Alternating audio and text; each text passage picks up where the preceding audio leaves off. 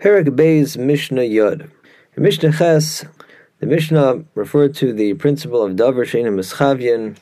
Our Mishnah discusses another case in which that principle becomes relevant, and that is case of Agala Shel Katan, a child's toy wagon.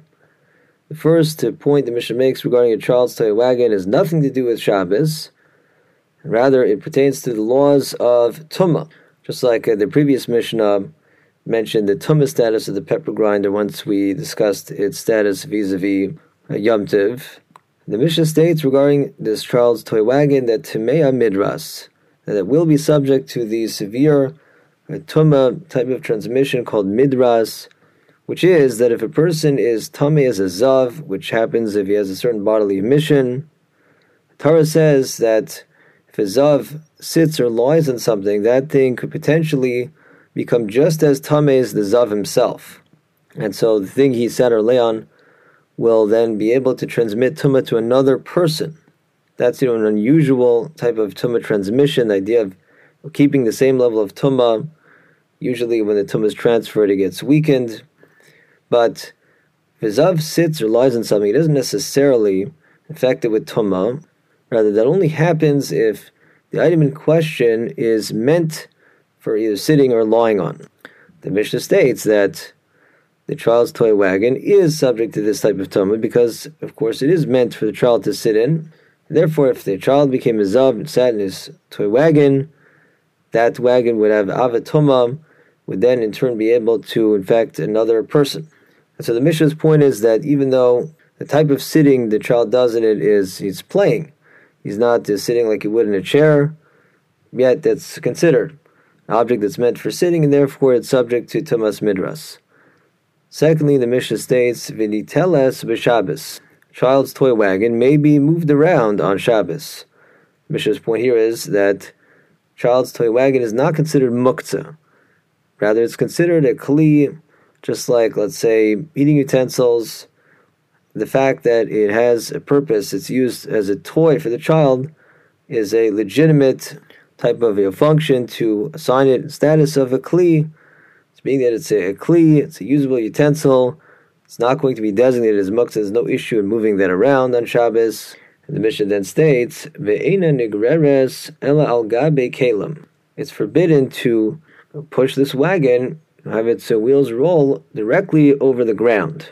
Now, one would have to put some kind of a fabric, something that separates between the wheels and the ground, because otherwise, if he pushes it right on the ground, it's going to make grooves in the ground, and possibly to the point where it's considered digging. Will actually move the dirt around, so that you know, technically he made a charetz, he made a ditch in the ground. And of course, it's forbidden to do chofer. It's forbidden to plow on Shabbos or Yom Tiv. Therefore, the Tana rules it's forbidden to push this wagon directly on the ground. Now, even though what he's doing is considered davar she'enim mischavyin. He's not trying to uh, plow the ground, he's just trying to push the wagon. There's a possibility it might make an actual charitz, it might make a ditch in the ground, but he doesn't intend that result. Nevertheless, the Tana here is stringent because this Tana agrees with the opinion of Rabbi Yehuda, who actually himself is going to now appear in our Mishnah. Rabbi Yehuda, who holds that davar she'enim mischavyin is assur. The fact that it's only a possible result and he has no intention for it doesn't make it permitted. And of course, that's not how we rule. The Mishnah now presents another opinion, actually from Rabbi Yehuda himself, who is more lenient on this specific question of pushing this toy wagon on the ground. Rabbi Yehuda Omer, Rabbi Yehuda says, Kola Kalim.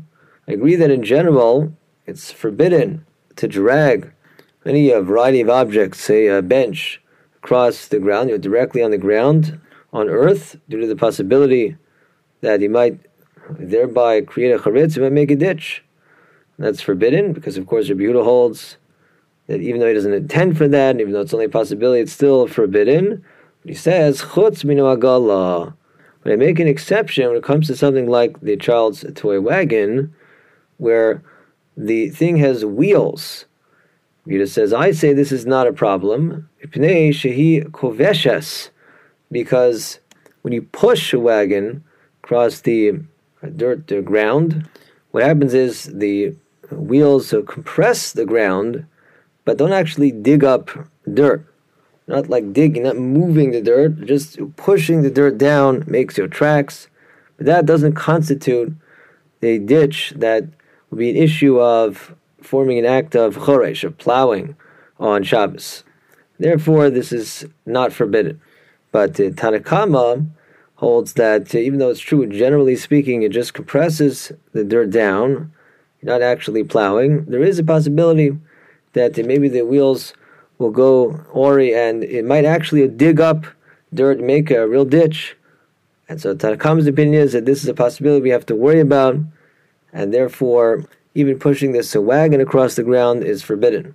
Of course, the halacha we hold like Rabbi Shimon, who says that you could even know, schlep, let's say, a chair across the ground, and it's not going to be forbidden on the basis that it might create a charitz. The fact that a malacha that you do not intend for might happen doesn't make it forbidden.